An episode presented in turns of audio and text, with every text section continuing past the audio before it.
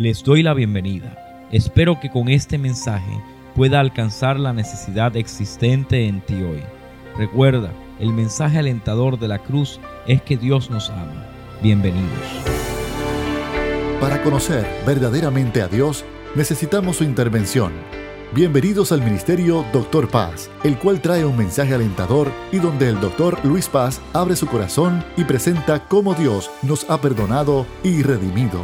Qué hermoso tiempo hemos estado teniendo aquí en la iglesia y sabemos que el poder celebrar sesenta y siete años es maravilloso y vemos cómo en medio de todo lo que estamos viviendo como iglesia, en diferentes partes del mundo seguimos dando testimonio de lo que el Señor ha hecho con nosotros.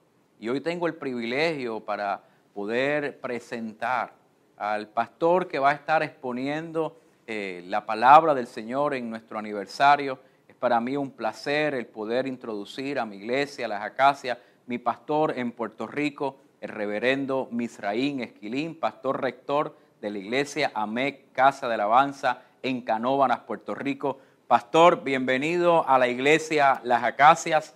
Esta es su casa y eh, cuánto deseamos que la próxima vez pueda estar con nosotros presencialmente en Venezuela, pero nos honra el que poder tenerlo con nosotros en este tiempo. El honor es mío, Luis, el poder estar no solamente contigo, sino a través de esta, este milagro electrónico con los hermanos de la Iglesia Evangélica Pentecostal allá en Las Acacias y con el querido pastor Samuel Olson, que es una leyenda para toda la América Latina. Yo sé que me va a regañar por eso, pero es una leyenda para toda la América Latina. Es un honor, es un honor que uno no merece. Pastor, gracias, bienvenido.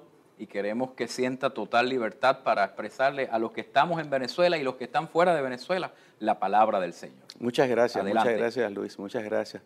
Reitero esa, esas expresiones, es un honor, un honor poder estar con los hermanos de Venezuela y más con esta iglesia tan amada y tan respetada como es la Iglesia Evangélica Pentecostal Las Acacias. Nunca he tenido el privilegio de poder estar con ustedes personalmente, pero los testimonios de, de los eh, Wilfredo Estrada Adorno, de los Isaías Narváez y de otros tantos puertorriqueños, incluyendo un Eugenio Jiménez, eh, huelgan, me hablan de que esa es una iglesia hermosa, maravillosa, y tan pronto Luis empezó a participar con con ustedes, ya usted sabe. Luis tiene un amor apasionado por ustedes como iglesia y yo lo entiendo. Es que es una iglesia hermosa, una iglesia que sabe lo que es la presencia del Señor y sabe servir. Quiero aprovechar bien el tiempo y quiero invitarte a buscar en la Biblia el Salmo noventa y uno. Te adelanto que este ha sido un caballo de batalla para mí durante eh, los últimos meses. He estado durante eh, unas veintisiete semanas reflexionando sobre este texto y Dios me ha dado una palabra muy particular para la iglesia en Venezuela, para la iglesia Las Acacias y para los hermanos y hermanas que están a la distancia en sintonía con nosotros. Son dieciséis versos que están vestidos de gracia, de gloria y de eternidad. No conocemos quién es su escritor, pero esos dieciséis versos están eh, dirigidos de tres maneras distintas. Hay tres interlocutores en el proceso. El primero me dice dónde es que él reside. El segundo parece haber residido en ese lugar y le explica qué cosas deben suceder a partir de esa experiencia de fe. Y el tercero, que aparece en el mismo final del Salmo, no es otro sino Dios, que va a expresar una resolución divina con la que tú y yo tenemos que trabajar en el día de hoy. El que habita al abrigo del Altísimo morará bajo la sombra del Omnipotente. Diré yo a Jehová: esperanza mía y castillo mío, mi Dios, en quien confiaré. Él te librará del lazo del cazador, de la peste destructora. Con sus plumas te cubrirá y debajo de sus alas estarás seguro. Escudo y adarga es su verdad. No temerás el terror nocturno, ni saeta que vuele de día, ni pestilencia que ande en oscuridad, ni mortandad que en medio del día destruya. Caerán a tu lado mil y diez mil a tu diestra, mas a ti no llegará. Ciertamente con tus ojos mirarás y verás la recompensa de los impíos, porque has puesto a Jehová, que es mi esperanza, al Altísimo por tu habitación. No te sobrevendrá mal, ni plaga tocará tu morada, pues a sus ángeles mandará acerca de ti que te guarden en todos tus caminos. En las manos te llevarán, para que tu pie no tropiece en piedra. Sobre el león y el áspid pisarás. Hollarás al cachorro del león y al dragón. Por cuanto en mí ha puesto su amor, yo también lo libraré. Le pondré en alto por cuanto ha conocido mi nombre. Me invocará y yo le responderé. Con él estaré yo en la angustia. Lo libraré y le glorificaré. Lo saciaré de larga vida y le mostraré mi salvación. No sé si estarás de acuerdo conmigo que este es uno de los salmos más hermosos, pero al mismo tiempo más complicados de los que nosotros tenemos en la palabra. Porque de muchas maneras y formas nos hemos acostumbrado a verlo como eh, una solución fácil para problemas difíciles.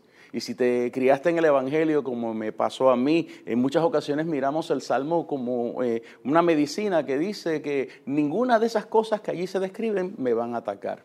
Y la verdad es que ese no, eso no es lo que dice ese Salmo. Y yo quisiera en algunos minutos poder provocar que tu corazón y tu mente pudieran unirse en esta discusión. De buenas a primera, el Salmo me dice de muchas maneras que Dios tiene que presentar en mi vida tres agendas de liberación. Una está en el verso tres, otra está en el verso catorce y otra está en el verso quince. Si Dios tiene que operar en medio de este contexto, tres agendas de liberación, entonces los ataques que deben estar viniendo sobre mi vida deben ser grandes y poderosos. Son tres conceptos hebreos completamente distintos. Natsal, Palatz y Halatz, que si me dedico a trabajar con ellos durante esta exposición, no terminamos durante el día de hoy. Pero lo que es importante no es simplemente que Dios va a trabajar con tres agendas diferentes de liberación. Es que Él me dice que Él va a estar conmigo en medio de la angustia.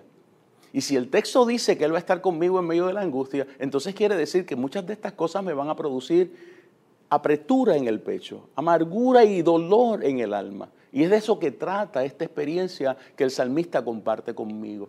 Déjame decirte algo que me parece que es vital para poder entender el texto. En algunas ocasiones la gente lee el texto y, por ejemplo, choca con un verso que dice, no te sobrevendrá mal. Y cuando lo leemos en el español de Cervantes, nos da la impresión de que lo que el texto está diciendo es que ningún mal va, va a poder venir sobre mí. Pero aquellos que conocemos el idioma de Cervantes y de Jacinto Benavente, conocemos que la palabra sobrevenir, una de sus traducciones literales o sus interpretaciones literales es que no vendrá sin aviso, no vendrá sin avisar. En otras palabras, el texto en español y el texto en hebreo me está diciendo que ningún mal va a llegar sin que yo esté de alguna manera sobreavisado y me prepare de alguna forma para hacerlo. Pero vamos mucho más allá. El texto en hebreo que se traduce como sobrevendrá literalmente significa que no habrá contracción por angustia en mi alma. ¿Qué quiero decir con todo esto? Que tengo que sentarme a leer el Salmo nuevamente porque el Salmo está preparado para trabajar con los tiempos de incertidumbre.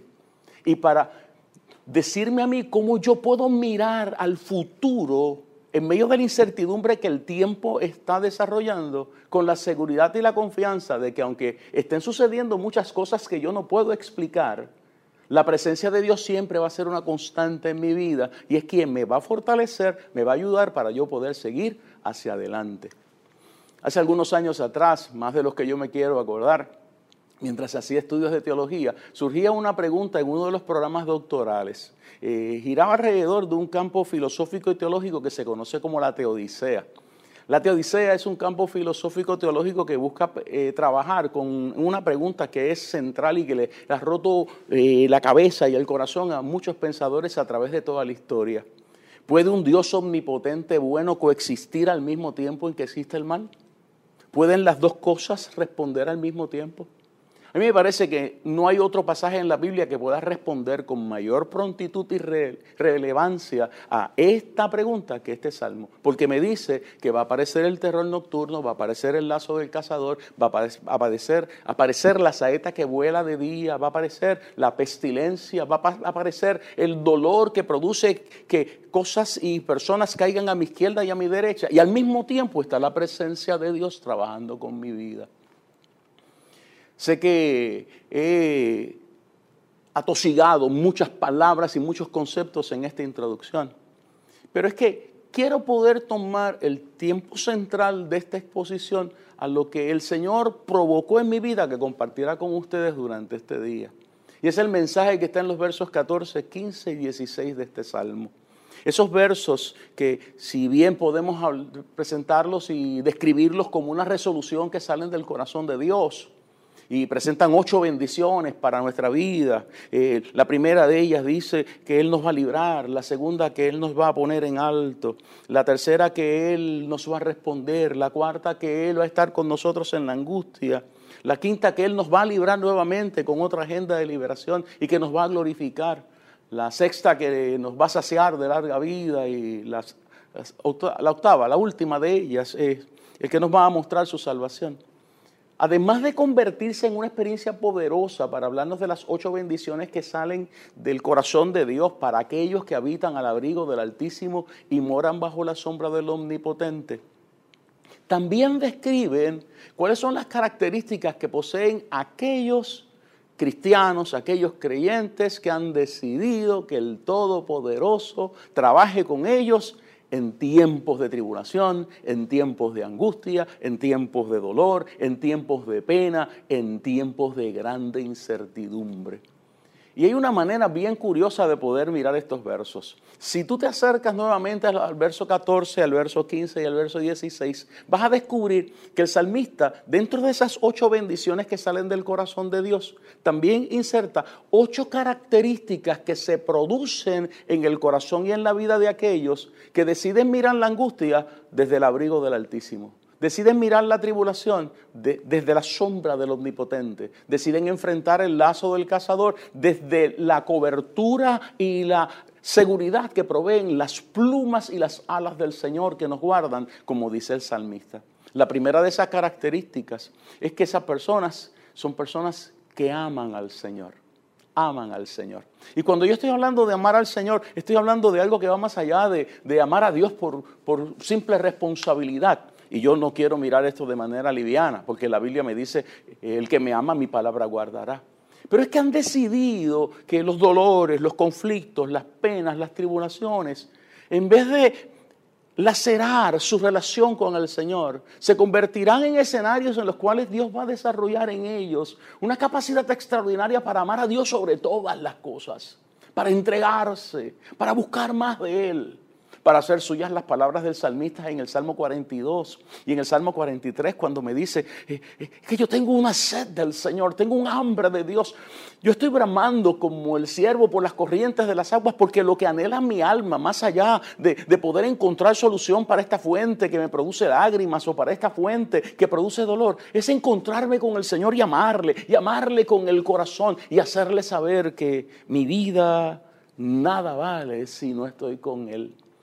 La segunda característica es una característica todavía más fuerte, porque son personas que conocen a Dios. El texto dice en el verso catorce, yo tam, lo voy a poner en alto por cuanto ha conocido mi nombre. Y pregunto, ¿se trata aquí de un conocimiento teórico? ¿Se trata aquí de un conocimiento que tiene que ver únicamente con la experiencia esta eh, bíblica, teológica, que adquiero en una escuela bíblica o en un seminario, algún instituto que me permite a mí entender quién es Dios? No, no, no, no. Se trata de un proceso experiencial. Porque yo sé que Él es Yahvé Jireh, porque lo he visto suplir cuando yo tengo necesidad. Porque yo sé que Él es alfa y omega, porque cuando las millas cuentan y mi vida se ha hecho pedazos y parece que no hay alternativa, Él me hace saber que hay algo más allá, porque Él es el principio y antes del principio, y Él es el final y después del final. Porque yo sé que Él es Yahvé Shalom, porque yo puedo en medio de la angustia sentir una paz extraordinaria, esa paz que sobrepasa todo entendimiento. Yo le conozco personalmente. Porque yo sé que Él es el Señor, porque me he rendido a su señorío, porque sé que es mi Salvador, porque he sentido el Espíritu Santo llenando mi vida desde el día en que levanté las manos para aceptar que Él es el Redentor de mi vida. Esto trasciende una experiencia teórica. Conozco a Dios porque lo he visto en acción. Lo he visto enjugando mis lágrimas, lo he visto liberando las cadenas de opresión que han caído sobre mi corazón y sobre mi alma cuando yo estoy en medio de situaciones que yo no puedo explicar. La segunda característica es muy fuerte: conozco quién es Dios. Y esto es bien interesante, porque lo que me está diciendo el salmista es que Dios puede haber estado utilizando esos escenarios para poder formar en mí ese creyente, esa clase de persona que entonces va a mirar el tiempo de incertidumbre y lo va a mirar con esperanza, con la capacidad que da la palabra y el Espíritu para creer, para saber, para afirmar que más allá de esa angustia, más allá de ese dolor, más allá de esa pena, más allá de esa tribulación, está el Dios del cielo formándome, trabajando conmigo, tallando en mi alma ese creyente que yo siempre he debido ser y que he necesitado ser para poder alcanzar el propósito de Dios. Hay una tercera característica, está en el verso quince. Me invocará y yo le responderé. Esta es una frase que lo que explica desde la perspectiva del desarrollo del creyente es que la tribulación, la pestilencia que anda en oscuridad, la mortandad que en medio del día destruye, la plaga, el dolor, el áspid, el cachorro del león, el dragón, para lo que sirven en este contexto es para formar en mí un creyente que conoce sus disciplinas espirituales. Lo explico otra vez. Si sabe invocar, ¿dónde aprendió a hacerlo? Si sabe clamar, ¿cómo aprendió a hacerlo? El salmista me está diciendo, aquellos que van al abrigo del Altísimo, que moran bajo la sombra del Omnipotente, desarrollan unas herramientas particulares para poder hablar con Dios. No se trata únicamente de que saben orar. No es que conocen los textos bíblicos para poder decirle a Dios las cosas que hay en su corazón. Es que desarrollan una relación con Dios que les permite hablar con Dios y conocer el diálogo con Él. Explico esto, explico esto. Hay muchas personas que me preguntan en medio de las experiencias del discipulado en nuestra iglesia, si Dios sabe todas las cosas, ¿por qué yo tengo que orar? Y es una gran pregunta. ¿Por qué yo tengo que clamar si Él sabe todo lo que yo le voy a decir? Y la respuesta a esta pregunta, no, estas preguntas no, no son muy complicadas. Quien más se beneficia del proceso de oración no es Dios, soy yo. ¿Por qué? Porque en el proceso de hablar con Dios algo sucede. Me hago más sensible para poder escuchar su voz. Recuerde que oración es diálogo. No se trata de que yo esté constantemente hablando y diciéndole a Dios. Se trata de que yo pueda también hacer un alto en el camino para escuchar su voz. Y el proceso de desarrollar disciplinas espirituales tiene esa fortaleza. Yo conozco la oración porque he permitido que el Espíritu haga sensible mi corazón para escuchar su voz. ¿Y qué me dice el Señor en medio del tiempo de incertidumbre? ¿Qué me dice el Señor en tiempo de dolor? ¿Qué me dice esa voz en tiempo en que yo no tengo alternativas para mis lágrimas? Recuerdo una experiencia poderosa que vivió uno de mis primos hermanos que estaba de misionero en Nicaragua, precisamente a principios de los años setenta. Él estaba en Managua la noche eh, fatídica de ese último día de diciembre en que la tierra tembló y mató muchos de nuestros hermanos nicaragüenses.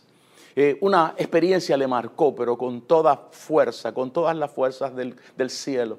Una joven madre estaba tratando de escarbar en el suelo para poder sacar de los escombros lo que ella decía que era su hija más pequeña, Marita. Marita había sido atrapada en medio de todo este movimiento telúrico. El marido de esta mujer había fallecido en una de las tabernas y en medio de la crisis todo el mundo estaba desesperado tratando de ayudarla y luego tratando de provocar que dejara de hacer esto, pues sus manos estaban ya sangrando. Interesante por demás, nadie pudo evitar que esa mujer siguiera escarbando la tierra y moviendo escombros hasta recuperar el cuerpo de su hija. Hacía horas que la niña había dejado de llorar. Lo que hizo terrible este recuento para Gabriel, que es mi primo hermano, es que de momento cuando ella recupera ese cuerpo y que se lo lleva sobre los hombros, ella empezó a decirle, María, gracias por haber llorado, porque tu llanto me recuerda que tienes más hermanitos por quienes yo tengo que vivir. Y inmediatamente tomó su criatura y le dice a la gente, la voy a sepultar en el mismo lugar donde sepulté los, sus otros dos hermanos. E iba caminando por una vereda que se había improvisado en el camino para un cementerio que también improvisaron los hermanos de Managua en, esa, en ese día, en esa noche. Y en el camino iba cantando las últimas palabras de, del Salmo cuarenta. Aunque afligido yo y necesitado, Jehová pensará en mí. Y la pregunta que Gabriel se hacía y que yo todavía me sigo formulando es la siguiente. ¿De dónde salen fuerzas para que una madre que ha perdido varios hijos pueda decidir cantar la palabra del Señor? ¿No será que en medio del dolor y en medio de la crisis el Espíritu Santo de Dios puede tomar posesión de mi vida de manera tal que, que se desarrollen herramientas espirituales y disciplinas espirituales que toda la vida yo he necesitado para poder enfrentar la vida misma? Valga la cacofonía, pero yo creo que el salmista me está diciendo, este decidió habitar al abrigo del Altísimo, decidió morar bajo la sombra del Omnipotente. La incertidumbre, los tiempos inciertos los va a manejar desarrollando disciplinas espirituales que yo voy a formar en su corazón. Hay un detalle adicional, que es que la cuarta característica que aquí se describe está en ese mismo verso quince. Son personas que saben dónde está Dios. ¿Dónde está Dios en el día de la angustia? ¿Dónde está Dios en el tiempo de la tribulación? ¿Dónde está Dios en el tiempo del dolor? Son, son personas que conocen a Dios en la tormenta, pero conocen a Dios en la bonanza. Son con Dios, conocen a Dios en el tiempo de la paz, pero lo conocen también en el tiempo del conflicto. Saben dónde está Dios en medio de las noticias que producen alegría, pero saben dónde está Dios cuando tengo un Sara en mi corazón. Cuando mi corazón está apretado y está angustiado, yo sé dónde Él está, porque Él ha prometido que estará conmigo en el día de la angustia. Alguien puede ponerse la mano en el corazón y decirle al Señor, qué bueno que yo sé dónde tú estás. Y dele gracias a Dios por esto. Dígale al Todopoderoso, tú eres el Emmanuel. Nadie me tiene que explicar dónde tú estás. No, no es cuestión de sentirte, porque puedo... Puedo pasar la vida sin sentir que estás cerca, pero tu palabra dice que estás presente, que estás presente. Y yo te quiero adorar por eso, porque si he necesitado experiencias de dolor para tener esta convicción, benditos sean los dolores, benditas sean las tribulaciones, benditos sean los momentos difíciles, porque frente a ellos me estoy parando ya no como el creyente que entró al tiempo de prueba, sino como el creyente que ha salido de una graduación, de una buena colación de grados, obteniendo honores que quien los otorga es el Rey de Reyes y Señor de Señores. Sé que he debido detenerme un poco más para trabajar con estas características, pero mire, todavía estamos a mitad de camino y hay cuatro que quiero mencionar, aunque sea vuelo de pájaro, para que tengas la oportunidad luego en tu residencia, en tu, en tu habitación secreta, hablando con el Señor, de estudiarlas y de convertirlas en mensaje, en bálsamo para tu corazón. El verso quince dice que son creyentes que han experimentado la liberación del Señor.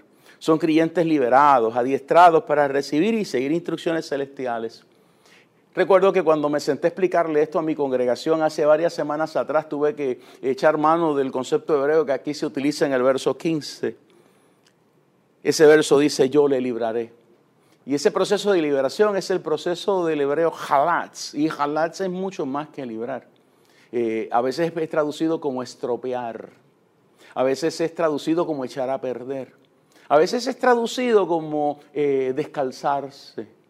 Es tener la oportunidad de, de dejar de ser uno para poder eh, uno convertirse en aquello que el Señor quiere que uno sea. ¿Cómo así? Uso este ejemplo rapidito y sé que mis hermanos venezolanos tienen mucha más experiencia que, que otros pueblos que nosotros hemos visitado, incluyendo el pueblo puertorriqueño, y saben de lo que yo les estoy hablando en este instante. Tengo un hermano en la Biblia que se llama Moisés. Moisés lleva cuarenta años sirviendo como eh, el número dos en la casa de Jetro, su suegro. Había estado cuarenta años en Egipto y está cuarenta años con Jetro. Es entonces cuando decide eh, seguir la intuición de su corazón y el discernimiento del espíritu, digo esto entre comillas, para poder llegar a la montaña y ver algo que a él le llamaba la atención. Algo ordinario que se había convertido en algo extraordinario. Un arbusto que está encendido por combustión espontánea, pero que nunca se consume.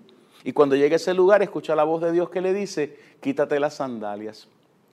Yo le decía a la congregación que me honro en pastorear en Puerto Rico, que las expresiones de quitarse las sandalias tiene en hebreo la contención de eh, entrega el dominio. Eso es lo que significa ese concepto literalmente. Entrega tu dominio, entrega tu autoridad. O sea que Dios le está diciendo, más allá de que este lugar es santo, tú tienes que entregar tu autoridad. Ya tú no tienes autoridad, la autoridad es mía. Pero había un detalle adicional. Un querido profesor que enseñaba en Puerto Rico, un rabino hebreo llamado Nahum Sarna, decía en su libro acerca del Éxodo que esa, esa frase, el najal, que aquí se utiliza como sandalia, y el proceso de que él se venga a liberar de las sandalias, literalmente le está diciendo a Moisés que tiene que liberarse de sus estructuras y de sus culturas egipcias. Explico esto. segundo milenio antes de Cristo, la gente de a pie caminaba descalza o con sandalias regulares. Los najal son eh, sandalias que están hechas de papiro y solo usaban los príncipes y los, la gente de poder en Egipto. ¿Y qué tiene que ver esto con lo que estoy explicando? Que entonces, ochenta años después de, de, de haber nacido en Egipto, Moisés sigue utilizando sandalias egipcias. Y lo que Dios le está diciendo es, tienes que desembarazarte de tu estructura, tienes que desembarazarte de tu filosofía, tienes que desembarazarte de la identidad que tú estás constantemente queriendo mantener, porque para lo que yo te quiero, esa filosofía, esa cultura, esa estructura no sirve. El tiempo es de incertidumbre, el pueblo está preso en Egipto, yo estoy aquí pensando que nada está sucediendo y que lo que estoy haciendo es perdiendo el tiempo, y Dios te está diciendo, no, tú te vas a desembarazar de, hasta de tu identidad, de tu cultura, de tus estructuras, porque para lo que yo te quiero usar, eso no sirve, para eso hace falta esa experiencia de liberación. ¿Y qué tal si los días difíciles, los días complicados, Dios los está utilizando para romperte, fragmentarte, hacerte pedazos, hasta convertirte en el caudillo, en el hombre, en la mujer, en ese hijo, en esa hija, en ese padre, en ese esposo, en esa esposa que Dios quiere utilizar para que haya bendición en tu casa y haya bendición entre los tuyos? Eso requiere esa agenda de liberación. Y lo más difícil de esto es que el salmista me está diciendo, los tiempos de dolor, los tiempos de angustia, los tiempos de tribulación, Dios los usa para formar ese creyente. Interesante por demás, porque todavía queda más en este pasaje. El texto dice que son personas que saben que Dios los glorifica. Y ese proceso no es cuestión de que Dios te llena de gloria o que te llena de honra.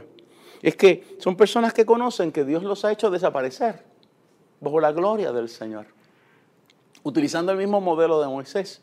Cuando Moisés fue realmente efectivo, fue cuando el Señor lo pudo sembrar en el hueco de una peña que estaba herida, para allí pasar todo su bien sobre él. Y pasando todo su bien sobre él, entonces él descubrir que ya no se veía él, lo que se veía era el, el brillo del Señor en su vida. Cuando el apóstol Pablo toma esta experiencia en sus cartas a los Corintios, ¿sabe lo que dice? A la iglesia en Corinto le dice, cuando usted esté brillando dentro de esa presencia del Señor, no cometa el error que cometió Moisés, no se ponga un velo sobre la cabeza, quítese el velo y hágale saber que usted ha desaparecido dentro de la gloria de Dios, que usted ha desaparecido dentro del fuego del Señor, que lo que la gente está viendo es que ya no vive usted, ya no vivo yo, vive Cristo en mí. ¿Habrá algún escenario más adecuado para producir esta clase de creyentes que los lugares en los que sabemos que hay pestes destructoras, terrores nocturnos, saetas que vuelan en medio del día, tiempos de incertidumbre? Porque entonces ya no confío tanto en mí, ahora confío más, mucho más en la agenda de Dios. Dos elementos finales y te invito a orar. Son personas que viven vidas productivas. ¿Por qué yo lo sé? Porque el verso dieciséis dice, les saciaré de larga vida. Y hay personas que cuando miran esto en los textos bíblicos piensan que de lo que trata esta expresión es que voy a vivir cien, ciento cincuenta años. Benditos sean aquellos que pueden tener esta oportunidad. En nuestra iglesia tenemos una anciana que cumplió ciento tres años en el mes de abril y tiene su mente como si tuviese treinta años de edad. Ha sido mi compañera de oración por los pasados cincuenta años, oiga, y pega fuerte, oye, pega fuerte, muy fuerte, muy fuerte. Tiene una capacidad para el análisis teológico que yo quisiera tener y, y no lo puedo tener. Pero la frase en hebreo dice, Oreg yamin asviehu. Oreg yamin asviehu. Ese oreg habla de algo más de, que largura. Habla de anchura, de altura, de profundidad. O sea que la vida de estos seres humanos, de estos creyentes que habitan al abrigo del Altísimo y moran bajo la sombra del Omnipotente, no es que tienen que durar cien años para ser productivas. Te digo esto y, y no quiero que te sientas mal. La de Cristo duró treinta y tres años y medio y es la vida más importante que ha visitado el planeta. Es que son vidas productivas porque están saciadas de la vida de Dios. Están llenas de la presencia del Señor. Y donde quiera que se mueve la gente sabe que lo que portan es la vida misma del Señor. Y por eso son productivos en todo lo que hacen. Conocen la altura, la anchura, la largura y la profundidad del amor de Dios. Y lo tienen derramado en sus corazones. ¿Cómo no mirar el futuro con esperanza, aunque la incertidumbre esté a mi izquierda y a mi derecha, si yo sé que la vida de Dios está sobre mí? Interesante por demás que el último verso posiblemente sea, la última parte del verso dieciséis sea la más difícil de explicar.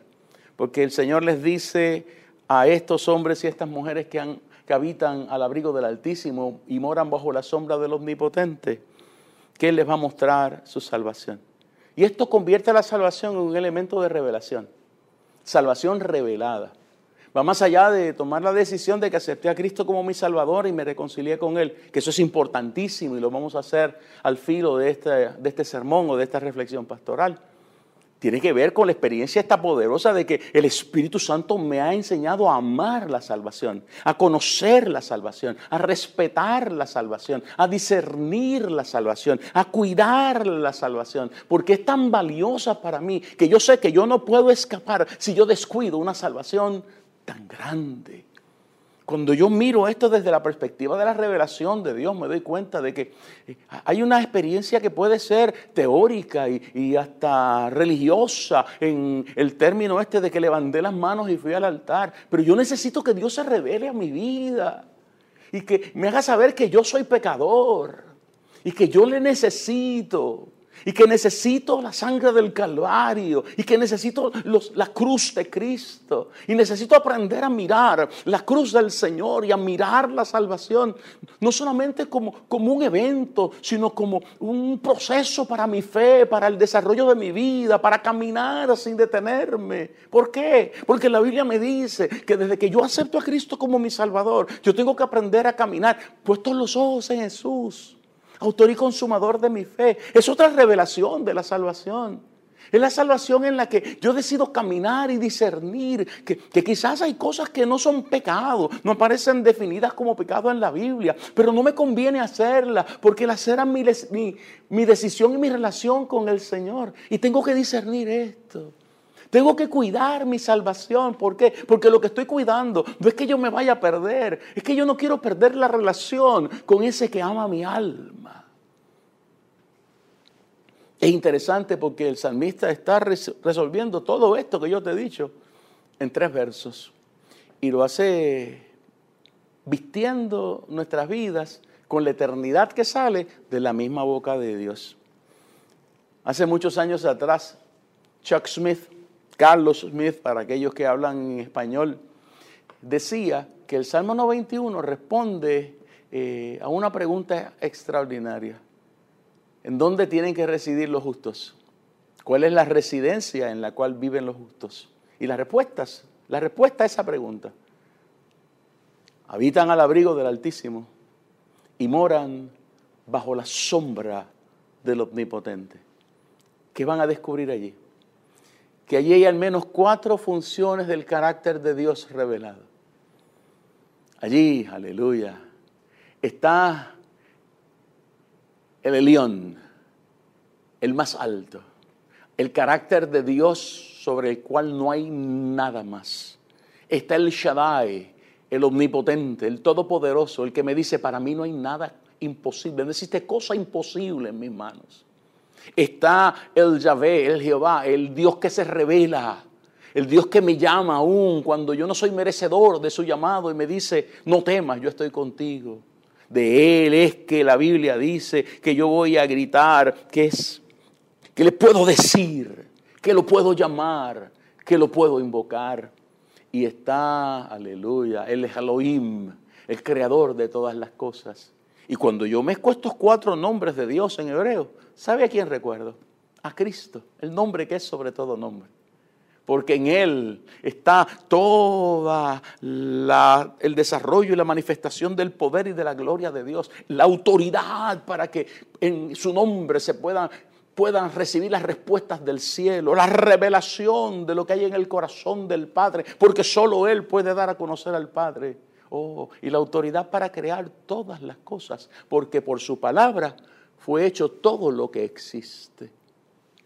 ¿Cuál es entonces la invitación final para nosotros en este día? Me enfrento a un mundo incierto, un mundo que posiblemente ni siquiera he podido sentarme a considerar cómo será después del COVID diecinueve. Pero lo voy a hacer con seguridad, lo voy a hacer con esperanza, lo voy a hacer con gracia y lo voy a hacer con confianza. porque he decidido habitar al abrigo del Altísimo y morar bajo la sombra del Omnipotente. Pero aún más, porque he descubierto que todos los escenarios difíciles que yo no he podido conocer ni interpretar en el camino, para lo que sirven es para formar en mí esas ocho características que el Espíritu Santo de Dios siempre ha querido desarrollar en mi vida para que yo pueda ser y pueda hacer lo que Él siempre ha querido que yo sea y pueda poner en función. Yo te voy a invitar a orar, pero antes de orar yo quisiera hacer algo especial. Debe haber entre nosotros o a la distancia alguien que no conoce al Señor, alguien que le conoció y se apartó.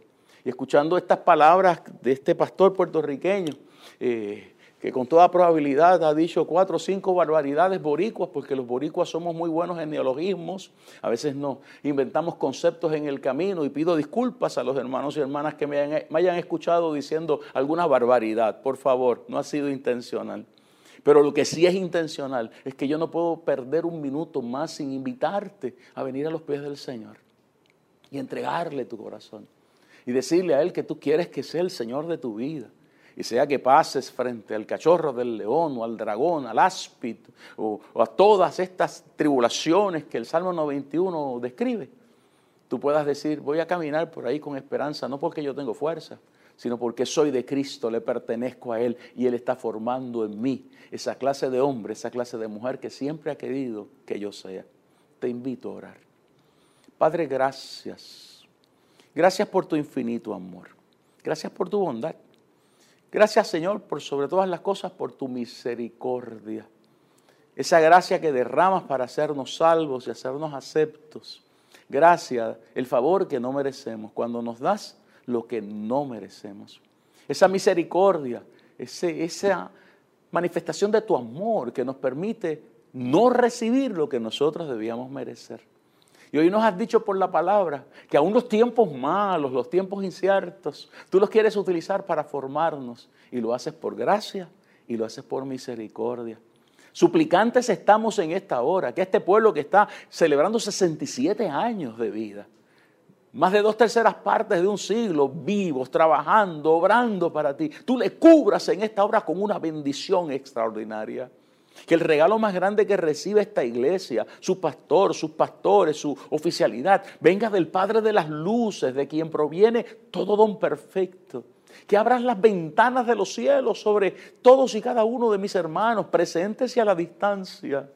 Y en esa gracia que es insondable, Dios, puedan ver que en medio de las tinieblas, de, de las penumbras, del dolor, de las fuentes de angustias y de tribulación, tú estás trazando una ruta, un futuro seguro, un futuro lleno de esperanza, porque nos estás formando en medio de la prueba para caminar con esa seguridad. Permite, Dios, que cuando se cierre este aniversario hayan testimonios poderosos del quehacer tuyo, testimonios no solamente de la provisión y de la liberación y de la sanidad, de, sino de transformaciones medulares en sus corazones. Que levantes jóvenes, levantes adultos, levantes ancianos, levantes niños, levantes hombres, mujeres, llenos de tu poder, dispuestos a hacer tu voluntad y capaces de convertirse en instrumentos para que Venezuela en su totalidad venga a los pies del Caballero de la Cruz. Suplicamos estas cosas con acción de gracias y dándote a ti y solo a ti honor y gloria, porque lo decimos en el dulce nombre de nuestro amado Señor y Salvador Jesús. Amén y amén. Gracias por escuchar al Ministerio Doctor Paz. Hoy día, muchas personas se preguntan cómo pueden obtener su salvación. Y a través de esos mensajes, presentamos el plan redentor de nuestro Señor Jesucristo. Mantente en contacto con nosotros. Si este mensaje de hoy ha impactado tu vida, visita Facebook y Twitter bajo Doctor Paz Ministry. Si tienes alguna petición o quisieras comunicarte con nosotros, puedes enviarnos un correo a doctor paz ministry arroba hotmail punto com. Este programa es una presentación de Ministerio Doctor Paz y permanece gracias a sus oraciones.